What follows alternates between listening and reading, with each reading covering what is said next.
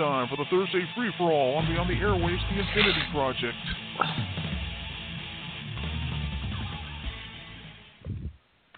Good evening, everybody. It is Thursday night here at Beyond the Airwaves, the Infinity Project, or as I like to call it, Friday Eve. Yeah, we're so close to the weekend, it's driving everybody crazy.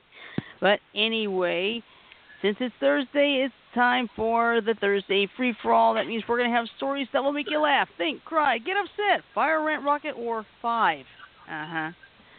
But anyway, I'm your host for tonight. I am Oddball Extreme, and I'm joined on the line by two of my crazy cohorts. First, we have Red Ranger Tim. Good evening to you, sir. Good evening, my dear. And we also have the AZ Magician on the line. Good evening to you, my dear. Hola. How's everybody's evening so far? Good. Excuse me, I'm really tired. I took a shower tonight. You know what that does to me? I'm tired too, just without the shower, thank you. yeah, but boy, have you noticed the aftermath of Michael? Oh my gosh. Like Mexico Beach, Florida was practically destroyed. Yeah, that is too bad. Yeah, Tyndall Air Force Base, which is near Pensacola. No, I'm sorry, it's 30 miles east of Panama City. Wrong place. But it was practically it was practically destroyed too. It's like I have not seen that kind of damage to an Air Force base since Homestead with Andrew. Oh my. Yeah. Oh boy. Here's a good here's a here's a good pun that might cheer you up a little bit. Hey Decepticons, why or fight Dinobots? Okay, why don't Decepticons fight Dinobots? You'll get Jurassic kicked. Oh. oh my. Jurassic kicked. yep. I should have get Jurassic kicked. Like, I should have seen that one coming. I should have seen that like, one coming. All right, well, let's see here. Let's see. Uh, Janet posted something with the Mississippi Marching Band. Oh yeah, that one I just found this morning. Yeah, I actually saw that. I think it was either yesterday or the other day. But you didn't on post the news. it, did you? No, I yeah. was on the news. Yeah, it wasn't. It, it wasn't on the. So I read the whole article. Gotta, that whole skit was totally frigging ca- uncalled for. Yeah, I agree with that. But uh let's see. Would anybody like a rant rocket? Which one? Two. Well, wait a minute. Well, Make rant- it the full blown one. Make it the full blown one. Ah, the Yeah. extreme rant rocket. All right. Make an extreme. In extreme. that case, in that case, take cover.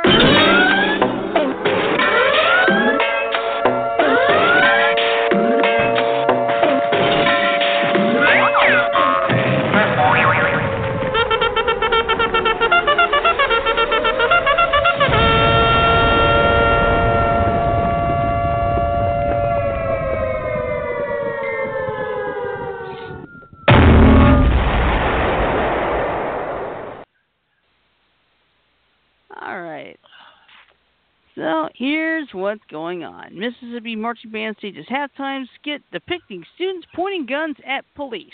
This was posted two days ago. And this is out of Brookhaven, Mississippi. A Mississippi school district has apologized, and a high school band director has been suspended after the band staged a halftime skit that depicted police being held at gunpoint.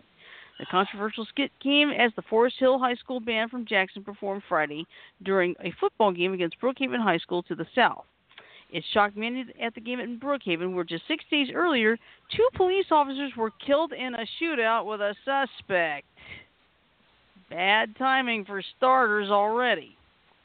I was sad because of what happened last weekend, and it felt like they were making fun of it. Sarah McDonald, a Brookhaven High School student, They told were. CNN affiliate WJTV. Mm-hmm. Putting it plain and simple, Dad.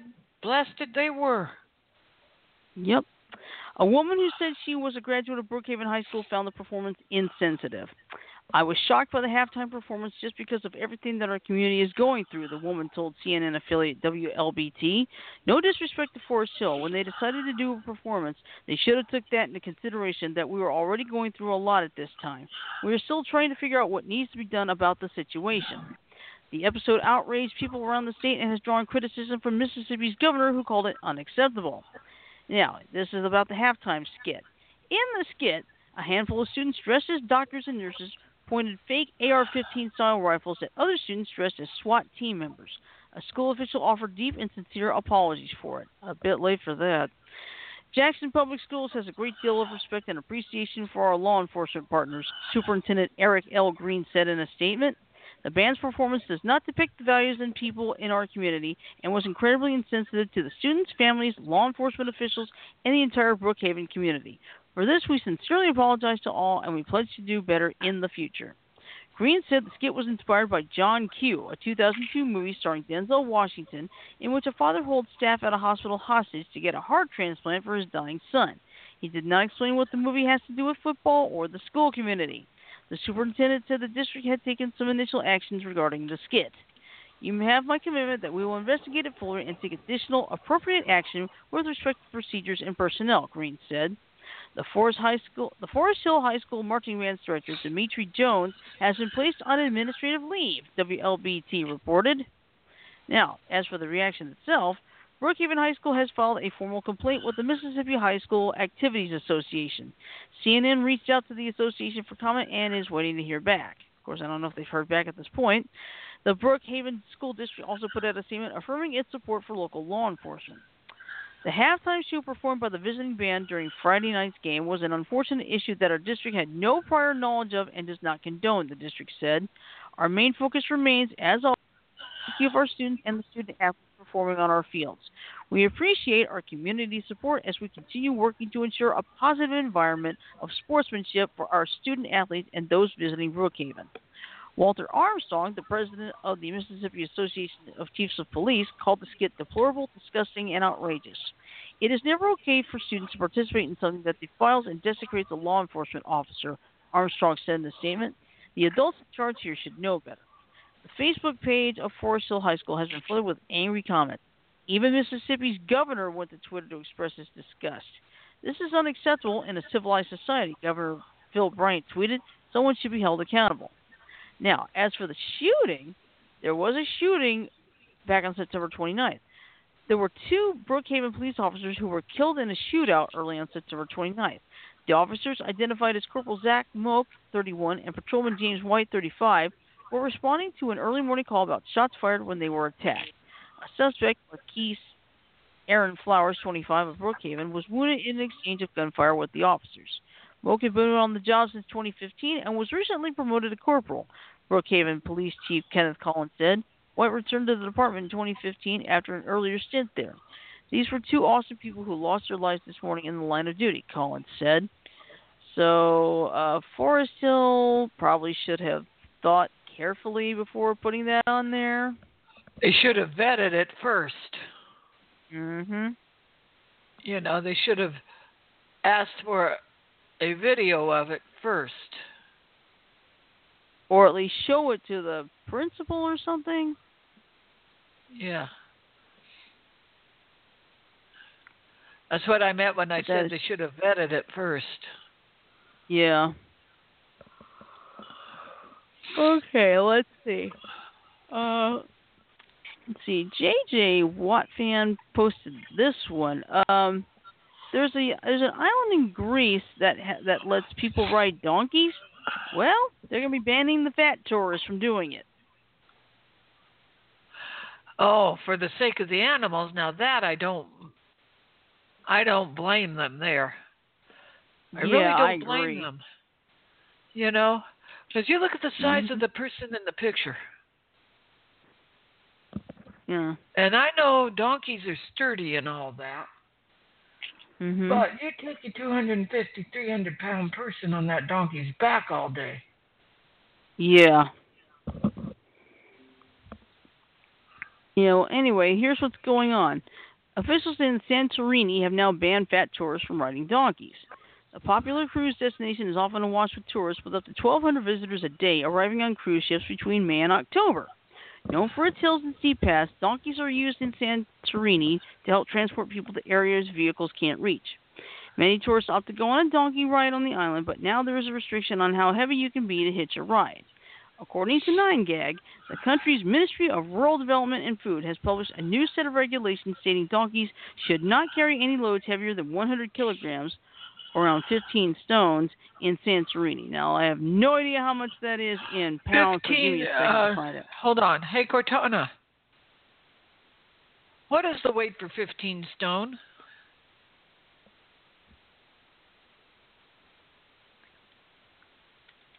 Hey, Cortana. Got what it. is the weight for 15 stone? It's 210. It's 210 pounds. All right. Why are they saying 14 pounds on this? Never mind. Okay. Well, anyway, uh, it adds donkeys should be given a reasonable amount of appropriate food and fresh drinking water, and they should not work long hours with ill-fitting saddles. Earlier this year, a spokesperson for the Help the Santori, Santorini Donkeys charity spoke about the awful conditions the donkeys are forced to work. Now, here's what they said. It's recommended that animals should carry no more than 20% of their own body weight. The obese and overweight tourists, combined with a lack of shade and water, as well as the sheer heat and 568 cobbled steps, is what is causing such a problem. There should be a weight restriction. With donkeys, it is should it is should be no more than 50 kilograms. But how would that be imposed, and who would be there to make sure that happens? Now they're having to resort to use crossbred mules because the donkeys just aren't strong enough. Christina Kalloudi moved to Santorini 10 years ago and set up the Santorini Animal Welfare Association. She explained that cruise ships are bringing ever more overweight tourists from places like America, Russia, and the UK. According to the Mail, Christina said the holiday season on islands is now a lot longer than it used to be, meaning that the donkeys are pretty much the whole year round. If you're not transporting tourists up the steps, they are building materials or transporting your excuse, transporting heavy bags of rubbish. There are some good owners out there that follow the code, but generally donkeys are worked into the ground and then disposed of when their working lives are over. They are made to work in terrible conditions without adequate water, shelter, or rest, and then I find them tied outside my shelter, barely alive. Christina has also spoken about how the new regulations will still allow donkey rides with less harm to the working animals. We don't want to stop the locals from making a living or using donkeys on the steps, but to look after them in a fair and humane way. Hopefully, the donkeys will all get the appropriate care they deserve. Well, you know what? Now, I don't know if this would work in Santorini or not, but put them on a schedule. Have them work, say, five hours Mm-hmm. and then off, five hours off, or every other day. mm-hmm. Excuse me. I don't see why that would work, but I do agree with Yeah. the Yeah, because in all honesty, the Grand Canyon has the donkey rides, right? But they Right. got the same weight limit. You can't be over 200 pounds. Oh, that lets me out going to the bottom of the Grand Canyon on donkey back. Yeah, sorry. Because you're Oh, you're well. not quite there yet, but you're getting there. Yep. But Because you now, know, me, thankfully, I could I could write it, but I feel like you know what? If it's a nice day, I'll do the walk. It'd be more fun. you mean you walk down the the Bright Angel Trail down to the bottom? And I'm talking about the Santorini on the island, Oh, okay. not the Grand Canyon. No, I would not walk the whole canyon. Oh, the donkeys are used to get um people who want to go down to the bottom of the Grand Canyon. mhm. Um, they're used to transport the people down to the bottom of the Grand Canyon. Think that one episode of the Brady Bunch. Yeah. But I can understand. Yeah. Because look at the look at the size. They're probably no bigger than the donkeys at Oatman. Mhm. When you think about it. Oh, yeah. Okay. Um, here's something interesting. I know I have the Krispy Kreme close to my house, right? Well, Right. like I said, there is now a Krispy Kreme in, of all places, Dublin, Ireland. Oh, really? I think I saw that Yes. article too. Mhm. That's right, Dublin, Ireland. All the leper. I have a feeling the leprechauns were trying to help. And there's JJ in the chat room. Hey, JJ. But holy Come on. luck of the Irish, they've got their own Krispy Kreme. Yeah, but I wonder what kind of exotic flavors they'd come up with. Yeah. All right. Well, anyway, uh, gets, gets its first Krispy Kreme, and Dublin can't get enough. Seriously. It looked like closing time at the county fair or the week before Christmas at the mall. Cars just sitting there, bumper to bumper, waiting their turn to inch along. Dozens of vehicles were lined up and down the aisles of the parking lot, honking as if every single driver in front of them was staring at their cell phone while stopped at a green light. It sounded like the traffic jam of the century. But in fact, it was just the Krispy Kreme drive-through at 1:30 a.m. in Dublin, Ireland, the first to open in the country. The Dublin location opened September 26 to wide acclaim, especially for its 24-hour drive-through. At least 300 people were queued up at the door at 7 a.m. that morning, the Irish Times reported, but the lines did not go away. Throughout the night and the week, customers seemed unable to get enough of the donuts. Neighbors complained to local government and Krispy Kreme executives that the noise from the donut drive-through had kept them awake for days, they told the Irish Times. After just one week, Krispy Kreme had to shut down Dublin's 24-hour drive-through. We anticipated a warm welcome for Krispy Kreme in Ireland and have wa- long wanted to open a store here, but the response has been way ahead of our most optimistic expectations, Krispy Kreme Ireland said in an October 3rd statement on Facebook announcing the overnight shutdown. The donut chaos has perplexed much of, much of Ireland. After all, Irish people had actually seen donuts in Ireland before all hell broke loose about Krispy Kreme's arrival, one Irish woman, Mim Donovan, confirmed on Twitter. This is not like the first time that we have seen donuts, confirmed another Irish person, Carl Kinsella, writing for JOE, an online Irish men's lifestyle magazine. But there is a incomparable about a Krispy Kreme in Dublin. One local councilman described what he witnessed as a phenomenon. I was at the opening, and I have to say, I wasn't prepared for the phenomenon that it is, Ted Leddy told The Independent. I mean, there are other 24 7 stores in the shopping center, but I'm not sure what it is with donuts. Krispy Kreme has been around in the United States since 1937 and has more than 300 locations nationwide, including one not far from my house. Uh, it's been a, called a cult favorite in the past, inspiring pilgrims to pile into the car and drive for hours just to have a couple of hot nows, as Pittsburgh Post Gazette writer Marlene Parrish wrote in 2001. Some people love them so much they named their dog after them, as Parrish discovered. Seriously. To me, Anybody who thinks Krispy Go ahead. to me, Krispy Kremes are the Apple equivalent of donuts, but more tasty. Hmm Let's see. Anybody who thinks Krispy Kremes are just another donut hasn't tasted them right off the line, a Krispy Kreme superfan told Parrish. In more recent years, people in Billings, Montana, and Chesapeake, Virginia, for example, have also camped outside new Krispy Kreme locations, awaiting that warm, sticky, super fried glazed donut first thing in the morning. But Ireland's reception appeared to be in a league of its own. For some reason, introducing any stimulant like this one into Irish society is like introducing a pack of packet of Mentos into a recently shaken up bottle of Diet Coke, Kinsella wrote in Joe. We shake violently, we rupture, we convulse as a people. It's a mess, and it's not how the rest of the world operates. There are 316 Krispy Kremes in the U.S. It's been around for 81 years. It has over 1,000 locations globally. Ireland had one store for one week, and we all freaked out so bad that they had to change its entire business model immediately. Krispy Kreme was responsive. The management tried to erect signs for drivers, asking them to be quiet, and tried to work with the shopping center management to control traffic congestion in the store vicinity, the shop said on Facebook October 2nd, but none of it seemed to be enough. The drive-through will now remain open until 11:30 and will open back up at 6 a.m. And the traffic mitigation plans will continue, the Irish Times reported. As of Friday morning, the Irish Times reported a wait time of 30 minutes for the donuts, with metal barriers set up to control the queue, just like those found at a theme park. Once you're in, you're in. One customer told the newspaper as he waited. There's no going back. Oh, and I always thought Dunkin' Donuts were good, Yeah. but remember we went into Krispy Kremes before you found out you had the problems. Yeah. Mm Mhm.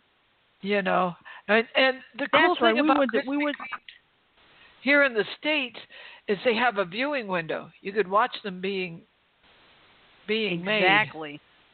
Exactly. Little kids Oh, here. Yeah. Mhm. had their Yeah, remember- noses. Yeah. Yeah, Go and then remember we had the ecl- yeah we had the eclipse. I think it was last year. Yeah, we had the eclipse last year, and we got to eat a free eclipse donut. And they were making them right and left because there was so many people waiting in there to get their donuts, their Eclipse Right. donuts. Uh huh. There was a Exactly. lineup out the door. Well, not Mhm. exactly out the door, but it was kind of packed. Yeah. Okay. Now, you've yeah, let's see. You've heard of the show Rick and Morty, right? Oh, Oh, yeah. the ones that had the Szechuan fiasco. Yes. Mhm. All right, what'd they do now? Well, let's put it this way. There is something funny called the Rick Mobile. All right? Now, it was now this it was today at Sanctum Comics in Avondale. Tomorrow it'll be at Quality Comics here in Montgomery. Oh, it was in Avondale. Yeah, no, no, Avondale, Alabama. It's outside of Okay. Birmingham. Okay, I was gonna say in Avondale. Yeah. Yeah, but we have in Avondale, Alabama. It's, it's a suburb of Birmingham. Okay. But yes, the Rickmobile is coming to Montgomery tomorrow. What exactly is Oh, the my. Rickmobile? Well, let me see. Let me po- let me uh let me post it in both chats here. And you'll see what the you'll see what the Rickmobile actually looks like.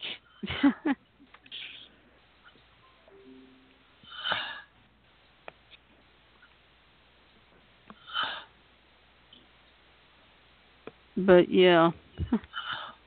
Let's see. There was a Rick Sanchez costume, Pickle Rick T, a month-old baby, and true to Birmingham, where people pop up. So the artist. Oh, now is that Rick or Morty? Uh, that's Rick. That's why it's called that the looks like a demented um, doctor, doctor from Back to the Future. I think that's what they based him off of.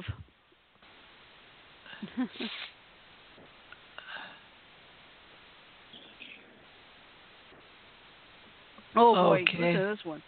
The party didn't stop in front of the Sanctum. A couple doors down, fans packed into Tropic Tropicaleo Puerto Rican kitchen to sip custom Rick and Morty inspired cocktails. The Pickle Rick, run with a run with a Szechuan pickle juice chaser. Oh, and the plumbus and the plumbus punch, a mix of frozen cranberry, guava, and passion fruit juices with cat head honeysuckle vodka. Say that five times fast. Cat head honeysuckle vodka. Cat head funny funny funny Oh my. Shit, Shirley. Try take two. yeah. Let's try that again. Let's see. It says cat head honeysuckle vodka. Ha- cat, hat head. Cat head Cat had head a funny vodka. Hat head honeysuckle vodka. oh God. We're nuts. We're nuts. Yep. Yes, we are. We're crazy. That's what I like about this show. We can be as Mhm. crazy as we want, and nobody can stop us. Got that right. Not even you know who. The doctor? No. Number 45. I don't like that guy. To be Well, we can have a- does? Uh, I know of somebody that does. Yeah, I know a few people who do too, but that's why I usually keep it to myself.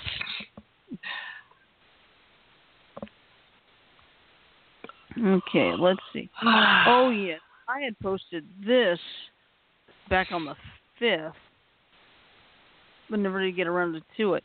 Um, there's like there's two there's two women in a store. Okay, yeah, Uh-huh. they're talking Spanish. One woman decides to harass them over speaking Spanish. It didn't sit well with a customer, and she decided to do something. So I'll put that in Okay. Oh. And don't worry, she didn't go to that extreme. But anyway, this was out of Rifle, Colorado. A Colorado woman was hailed as a good Samaritan after she was seen defending a couple of Spanish speakers at a store where someone caught it all on camera. Camira Trent was grocery shopping last Monday when she heard something that stopped her in her tracks. Another woman was yelling to I'm sorry, another another woman was telling two Hispanic women to speak English and be American. I mean, I was disgusted. I couldn't believe I was hearing that, Trent said. Then her her instincts kicked in. You leave these women alone. Get out. Go. She can be heard saying in the video. You harass people. Get out of here now. Do not. I'm calling the cops. Trent said nobody should be treated that way ever. They were scared. They didn't really know how to react to it, she added. They both tried to walk away from her, and she wouldn't let them walk away. Trent didn't know someone was recording the confrontation. The video subsequently went viral. It is absolutely comforting to see people will stand up for other people, said Steve Levine of the Anti Defamation League. Levine tracks hate crimes with the organization and commended Trent for taking action. We need to make sure people understand Colorado is not a place that stands for hate, but instead we're going to be respecting people, he said. Trent says he has no regrets about intervening. She was just being a hateful person, she said. She uh, said she hopes the video will inspire others to act when they see similar situations. Speak up. Don't sit there and let it happen. It's not okay, she said. Levine, I'm sorry, Levin said if you that if you encounter something like this, focus on separating the target of the harassment from the aggressor. The woman who was seen verbally accosting the other women, Linda Dwyer, was arrested and charged with two counts of bias motivated harassment. She told the police she's not racist. She just finds Spanish offensive. That's not racist, I don't know what is. Yeah, it's like, what planet are you on, stupid?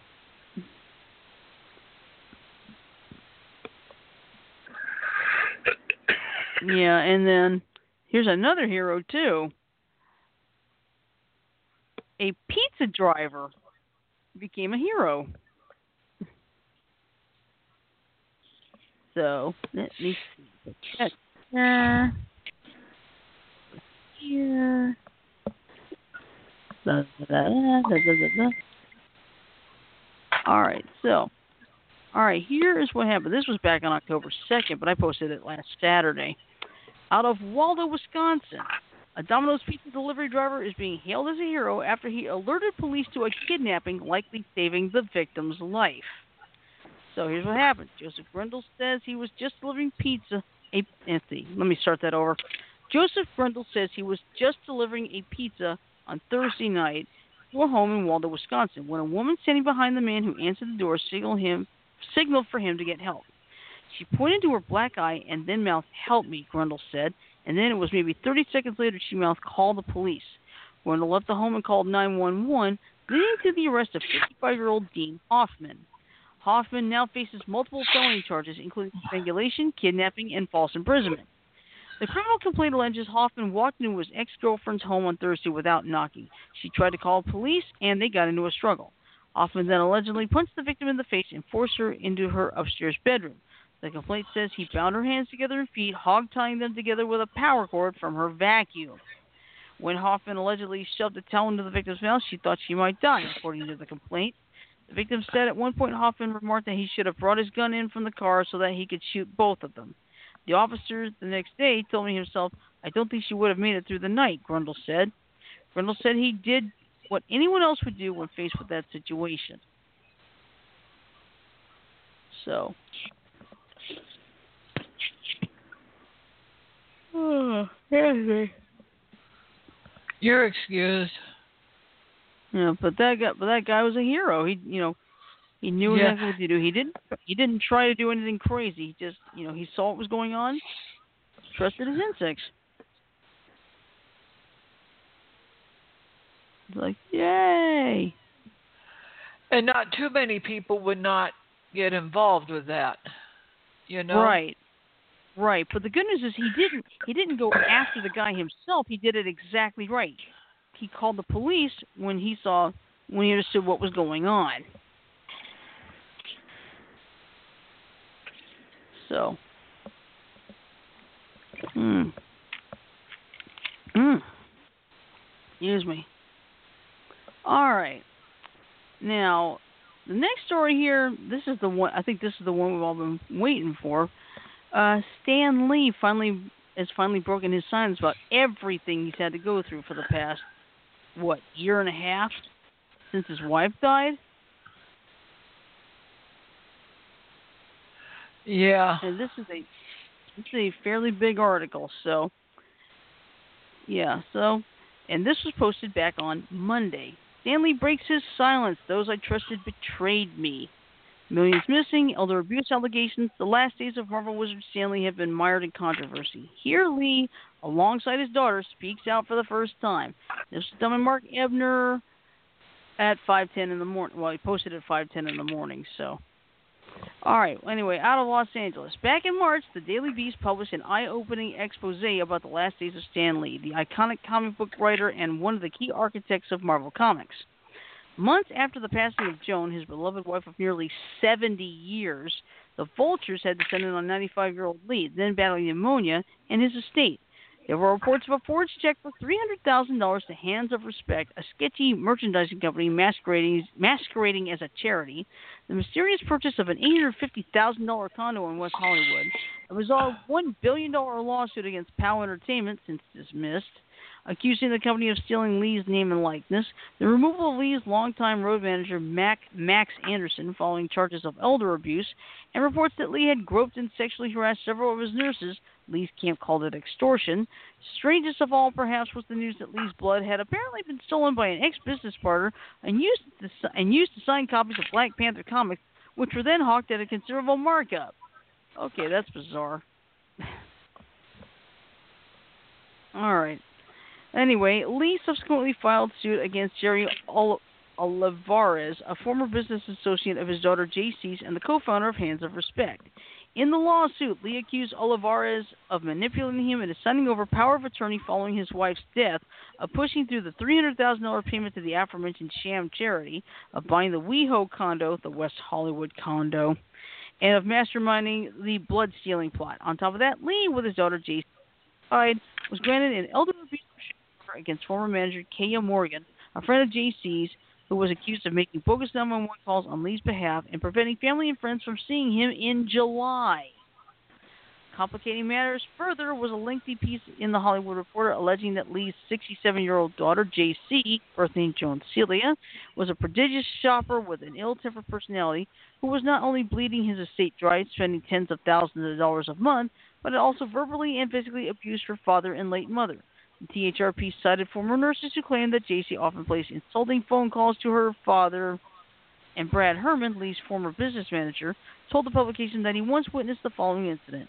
In a rage, JC took hold of Lee's neck, slamming his head against the wheelchair's wooden backing. Joni, Lee's wife, suffered a large bruise on her arm and burst blood vessels on her legs. Lee had a contusion on the rear of her skull. JC, of course, is denying this. Enter Schenck, the attorney for JC and the son of George Schenck, executive producer of the CBS series NCIS. Schenck is concerned about the negative press alleging elder abuse of the comic book icon at the hands of his client, so he's invited the writer to Lee's $25 million area nestled in between the Winklevoss twins and Dr. Dre on the Bird Streets, high above the Sunset Strip, for a friendly sit down to set the record straight. Here at what, could, what could well be Stan Lee's last summit, there are only father and daughter, a lawyer, and a no-nonsense armed security guard named Kane, the ubiquitous uniformed nurse, and a tattooed neo-hippie whose purpose remains hidden and who Stan affectionately calls Hairspray. Long gone are the wolves I encountered last month. The, the writer, I mean. Ex-con Max Mac Anderson, described by filmmaker and Lee superfan Kevin Smith as his Jarvis slash Alfred, has been exiled. Is now And former miner Jerry Olivares made off with the condominium and the allegedly ill-obtained $300,000 that he maintains was a gift. And if you take a look at a picture of Stan Lee, he does not look very good. I know that's kind of sad. Hmm? You know, because here he is, an icon in the in the um, Marvel universe. He's an icon, and they're treating him like Yep. shit. Yeah, exactly. Anyway, uh, Lee's legacy has long been solidified. In his time as the president and chairman of Marvel Comics in the early to mid 1960s, he co created superheroes including Spider Man, the Fantastic Four, Black Panther, Iron Man, the X Men, and the Avengers. He created Black Panther. Yeah, well, he was a co creator. Anyway, uh, they are characters which now dominate pop culture and headline multi billion dollar film franchises. The Marvel Cinematic Universe alone has grossed nearly 18 billion, that's with a B, dollars globally, with while turning Lee creations and Lee himself into household names. The comics legend, who pocketed $10 million in Marvel's $4 billion sale to Disney in 2010 and cameos in almost every Marvel blockbuster, is estimated to be worth between 50 and $70 million. He is an icon, as revered among comic book geeks as the fictional crusaders he helped invent. He was also a regular, reliably charismatic fixture of the convention circuit until the aforementioned bout of pneumonia that sidelined him earlier this year. Today, Lee's hearing is almost shot. His breathing labored and his voice frequently fails him. He'd rather be reclining in his comfy chair, gazing out across his swimming pool at the canyon view, reminiscing about times with his beloved late, beloved late wife Joan. But before I can sit with Lee, Schenck pulls me into the parlor to try to set the tone for the story he and JC want to see.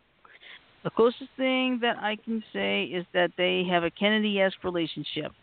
They yell at each other sometimes, but she is the love of his life, and she has gotten a bad rep because there's four guys: Max Anderson, Joe Olivares, Ian Morgan, and Brad Herman. All of them have been kicked out because she is essentially the only one forcing the bad guys away from him. Schenck tells me, she is the Avenger. She is the person who protects that man. She would jump across the table and stab someone if you if someone came after him. That's the gist of it. He's not in great shape. You have to speak loud. Don't ask him about specific finances. Everyone in the room is manic, save for the writer and Lee. With Schenck frantically stage managing Lee and his daughter throughout our conversation, feels though I'm featuring in one of the many hostage style videos that Lee ha- that have been leaked by the media by bad actors with worse agendas. One of which featured Lee being coached by Morgan offscreen, alleging that Schenck was manipulating JC and supplying her with drugs. If it weren't for the narcotics mellowing him, I'd like to believe that Lee would immediately eject himself from his recliner and demand a handler-free com- conservatorship. There are five phones recording video of and audio of our chat, and JC spends half the interview like a puppet master, inches from her father's weary visage. With that in mind, I'm introduced all around with the aid of a voice amplifier. We begin our chat. Now, um, I'll let you read the chat at your own convenience because this thing was a long time to go through. Fair enough. Oh yeah. Fair enough. Yeah, because this thing this thing is like a whole big interview. It's like it's better to just let you read it at your own convenience. Yeah, but that's sad. He's an icon. Yep. He's a freaking icon. Yeah. I feel sorry. Yeah, I'm just sorry the fact that he's had to go through all this mess. Really. Yeah, because I was kind. I'll, I'll admit, I was surprised he was willing to be at Dragon Con last year, despite the fact his wife had just died.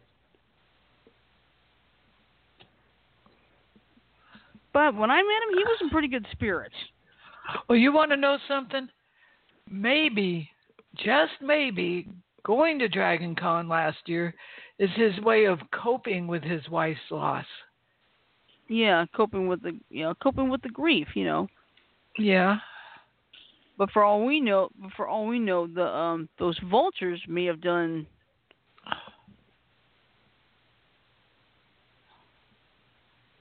You know, all the those- vultures could have.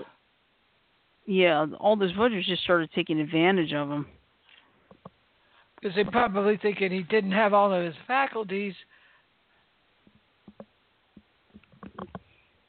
Oh, I think You he's know- still got a sharp wit. He's I think still got a pretty sharp wit. So You know, that's always a good thing. You know what? George A. Romero was probably the same way, you know, nice. mhm. Yeah.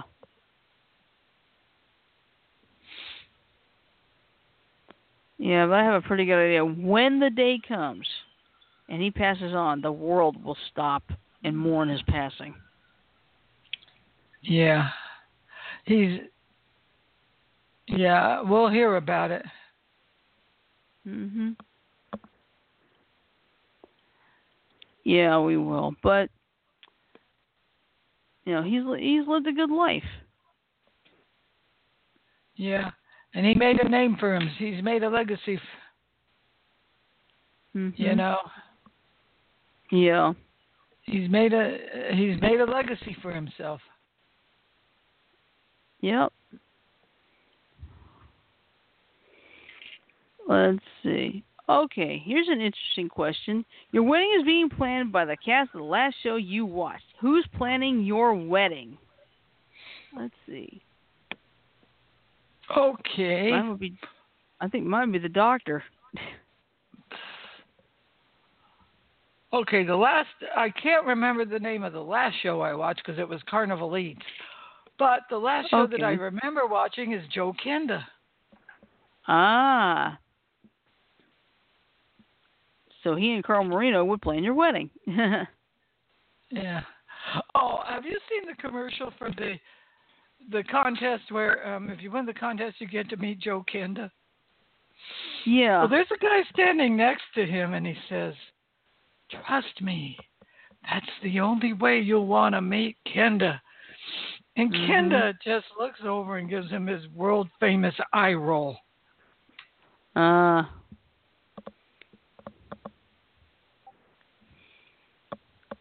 You know. Mhm. Yep, I agree.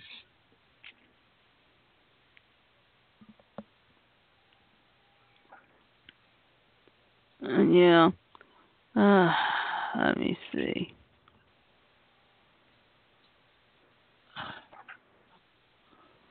Okay, well, let's see. Uh, Ryan Coogler was the director of the first Black Panther movie, and now I'm happy to say he's going to be the director of the sequel. And this was literally posted today on the Hollywood Reporter. so I'll put that over here. And I'll go put this over here as well. So good. All right, so yeah, this was posted today. The filmmaker behind the 1.3 billion dollar hit is expected to begin penning the follow-up next year, say sources. Ryan Coogler is going back to Wakanda. Sources tell the Hollywood Reporter that the filmmaker behind Marvel's landmark Black Panther has quietly closed a deal to write a sequel. While the move was expected, Marvel wanted to keep the creative team as intact as possible, and a sequel was never in any real doubt. The timing was always unclear. Black Panther, centering on T'Challa, the king of a fictional African country, was an outsized success both commercially and critically. The pick, which starred Chadwick Boseman as a titular hero, grossed $700 million domestically and more than $1.3 billion worldwide, and is also considered a contender for Oscar consideration. The movie became a defining cultural movement and touchstone, especially for the black community. In the weeks prior and after the film's February release, both Marvel and Coogler's camp were hounded about when a sequel deal would be inked. Typically, a filmmaker is more than willing to quickly sign on for a follow up, and a studio is eager to snap up a key piece of talent in the lead up to or right after a successful opening. But Coogler's camp shook off the peer pressure and took its time in making a deal, which occurred under the radar some time ago. Some sources say the at this stage is for Coogler to write the script next year with an eye to start production either late night eh, either late 2019 or early 2020. Marvel and parent company Disney, however, have not made any official announcements about Marvel's slate of movies beyond the release of the next Avengers pick in May 2019 and Spider-Man Far From Home in July, and plans can shift. Coogler right now is developing the drama Wrong Answer with his frequent collaborator and Black Panther star Michael B. Jordan. He is also executive producing LeBron James' Space Jam sequel. Yes, there is. And acts in the same capacity on the upcoming Creed 2. Okay. So, so Nith 1, Purl 2. Knit 1, Purl 2.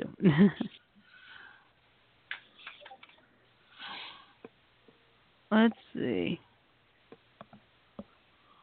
Oh, oh boy. I'm exploded. Okay. Let's see. Uh, I'm trying to find something that works. Let's see. Here we go. Uh, find your young adult book title. Okay. Janet, your birthday was yesterday, so your title would be French Kissing Liberty Other Impossible Other Impossible Ordeals. Kissing Liberty and Other Impossible Ordeals? Oh Yeah. my. Uh, let's see. Oh, wait a minute. I forgot something. It's cake. Yeah, here we go. Cake. Oh, I'm sorry. It's French kiss. Let's see. Hold on. Let me start that over. French kissing, liberty.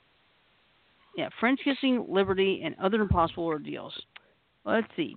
Tim, yours would be cake, Frida Kahlo, and other reasons I have to leave the country. Oh my. Let's see. Mine would be popularity, Frida Kahlo, and other loose ends. You have a more interesting title. Mm mhm.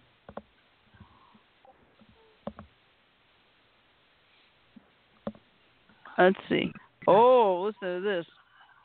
Alabama and Auburn don't agree on much, but we both but we're both certain we ain't in Mississippi.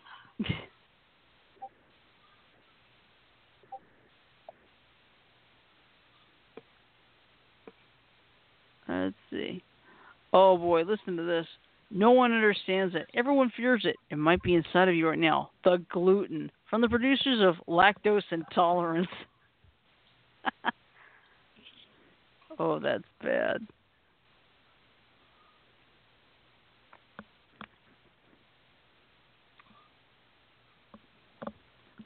Let's see.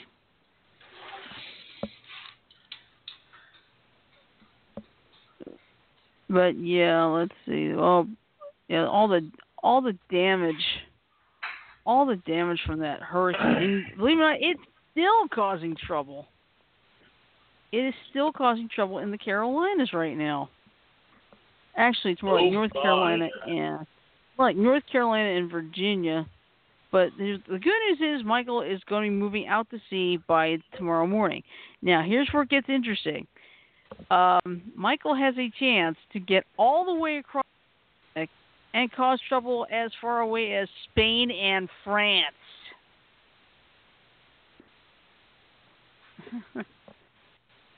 I kid you not. It'll be Spain and France.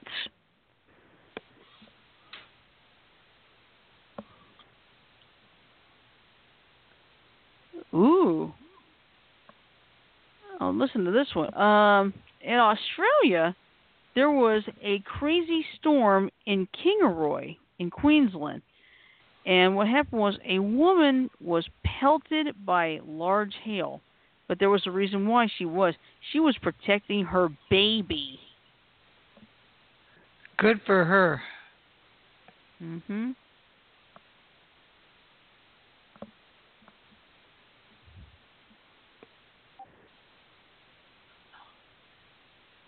Yeah, it's like you know, trying to protect it, trying to protect the um the little one from getting hurt because you know that kind of hail hits the baby, the baby's probably gonna be dead.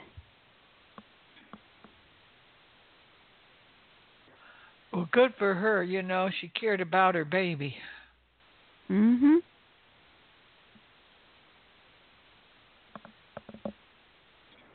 Uh, uh, let's see. Bear with me. There's not a lot of other news. Yeah. Well, maybe this is kind of well, this is kind of news here. Yes, the hurricane came and passed, and turns out Panama City is only like 177 miles south southeast of me. So, How about but I mean, Pensacola? uh, I think it's about the same distance. But I mean, just pray for everybody there. And you know, I didn't even know about this till yesterday. Uh, Tyndall Air Force Base is about 30 miles east of Panama City. They evacuated everyone up to Maxwell Air Force Base here in Montgomery. So.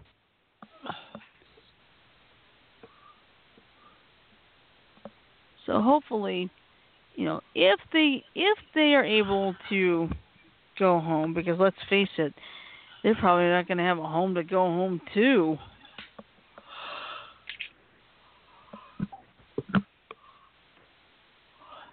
Oh my gosh. I've got to share this picture. and I'm going to warn you, this could make you laugh. Seriously.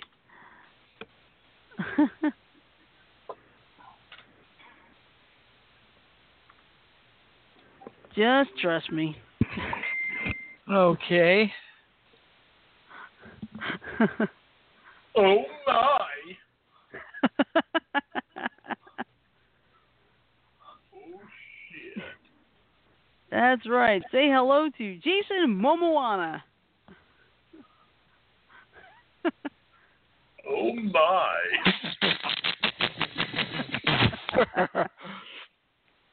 Momoana, huh? hmm Oh dear! Yep. Okay. Nice Who the matchup with Jason Momoa and? Moana.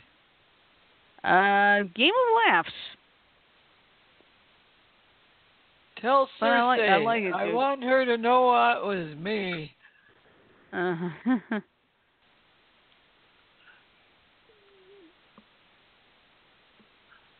yeah.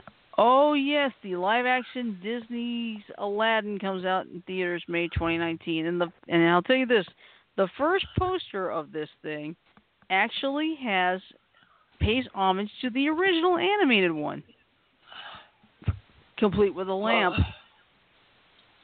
Yeah. Yeah, but nothing can top Robin Williams' depiction of the genie. Nothing Mhm. will be able to top that. No. Oh yeah, one more. Oh yeah, got time for one more thing. Um. I got one for you Cantore. when the unknown punster. When you're through. Okay, go ahead. No, go ahead, Janet. Do it. I'm a social vegan. And it says vegans think butchers are disgusting, but people selling fruits and vegetables are grosser. Hmm. G R O C E R. Oh, Oh good. my! All right. Okay, got time for one more. And this one's a shocker. Uh, you know when Jim Cantore shows up, it's the trouble, right? Because remember that you probably saw that the one of the sheriffs one of the sheriff's departments down there said, Don't worry, it's not a real trespass. We like him just not in this manner. well, what would happen if um what would happen if Jim gets Jim Cantore got impaled? Because it almost happened. All right. So anyway, um, Oh, yeah. I saw Uh, terrifying video shows Weather Channel's meteorologist Jim Cantore come dangerously close to being impaled by storm debris on live television. Cantore, who is known for being up close and personal with dangerous storms, was in Panama City Beach, Florida, reporting live when a 2x4 flies toward him. He was able to dodge the debris and run off camera, but the moment was added to his long list of close calls during storm coverage. Uh, you can watch the video for yourself. At least two people died on Wednesday when Hurricane Michael smashed into the Florida Panhandle as a Category 4 storm, then cut a path of destruction into Georgia, remaining a hurricane until early Thursday. Now, a tropical storm, Michael moves through Georgia into South Carolina. Actually, by now it's almost out of the country. Uh, its effects are seen far and wide across the southern United States. So it's like, oh, brother. Let's see. Whoa, there it is. There's the there's the. It's like, yeah, I'm getting out of here. I don't know if he saw it first or his cameraman warned him. Yeah, because there was no sound, but it's like that's enough to scare the hell out of me. Mhm. Me too. Mhm. That's scary. That is scary though. Uh, it's been a while since I've seen something that scary since Mike Bettes was was injured in that rollover of his storm chaser truck. In the tornado, yeah.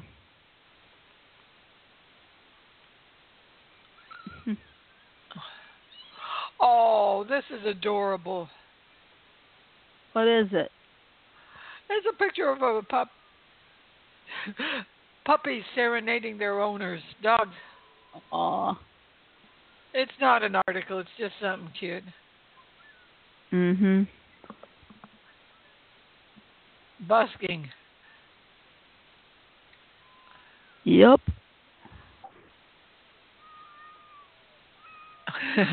but anyway,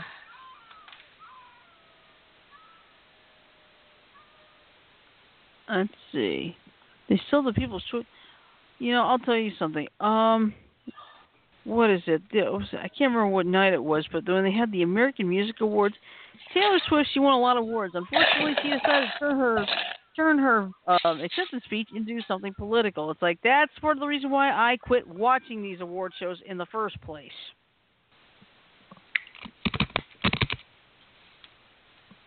Because you know, I feel like just accept the award, say thank you, and go.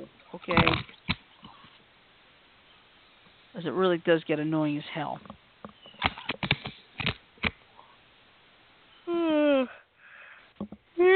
Me. Oh, sorry. All right. Well, we're almost out of time.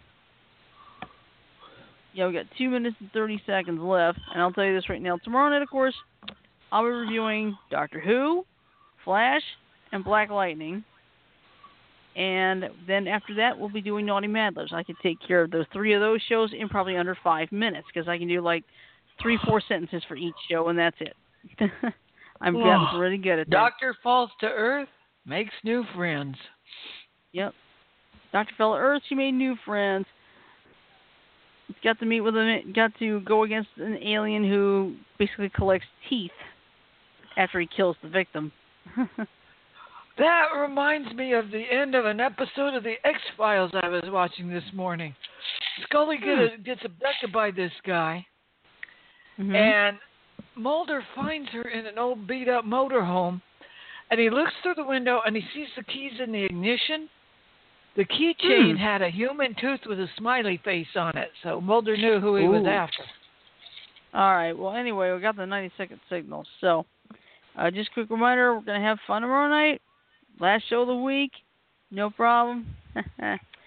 so anyway, well, I want you to remember: please follow us on Facebook, follow us on Twitter. Our handle is BTA underscore TIP, and you can follow us at our website beyondtheairwaves.weebly.com. If you ever miss an episode, there are three ways you can catch up. First, there's the Stitcher.com app, which is available on iTunes, Google Play, and the Amazon Kindle store.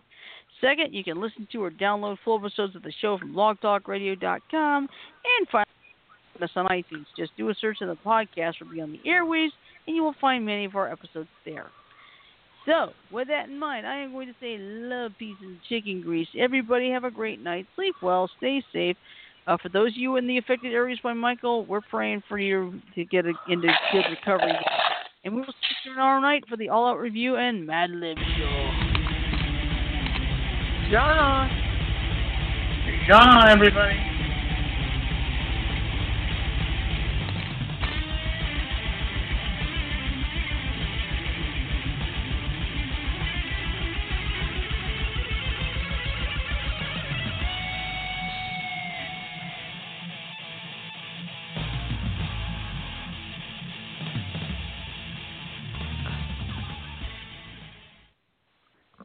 All right, that is all for tonight. Have a great night, and remember this. You m- I almost had him. I had him. I almost had him.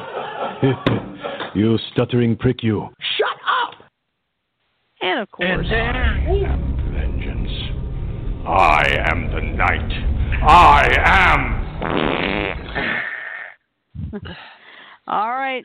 Have a great night, everybody. See you tomorrow. Night, y'all. Take care, everybody. Uh,